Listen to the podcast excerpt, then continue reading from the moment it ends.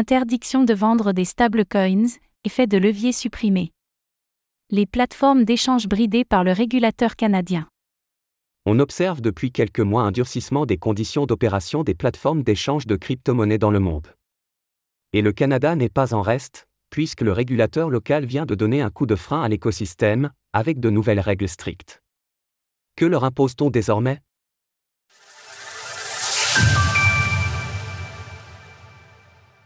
Le régulateur canadien établit de nouvelles règles pour les plateformes d'échange. L'annonce est tombée il y a quelques jours, les Canadian Security Administrators, ou CSA, ont décidé d'améliorer ce qui est attendu des plateformes d'échange de crypto-monnaies canadiennes. Le régulateur indique qu'il souhaite mieux protéger les consommateurs, en imposant aux exchanges de nouvelles règles particulièrement strictes.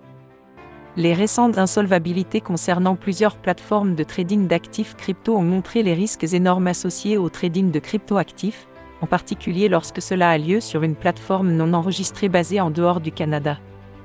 D'où une première exigence, les plateformes d'échange disposent désormais de moins d'un mois pour s'enregistrer, afin de continuer à proposer leurs services sur le territoire canadien. Elles devront par ailleurs stopper certains services, le temps que le régulateur examine leur dossier. Elles ne pourront donc plus proposer de services crédit, des effets de levier, ou du trading sur marge. Par ailleurs, la détention et la vente de stablecoins sont également interdites, à moins d'obtenir le consentement préalable du CSA. C'est ce dernier point en particulier qui pourrait créer des difficultés pour les entreprises, les stablecoins étant souvent considérés comme l'épine dorsale des échanges de crypto-monnaies. Des plateformes coupées du marché canadien?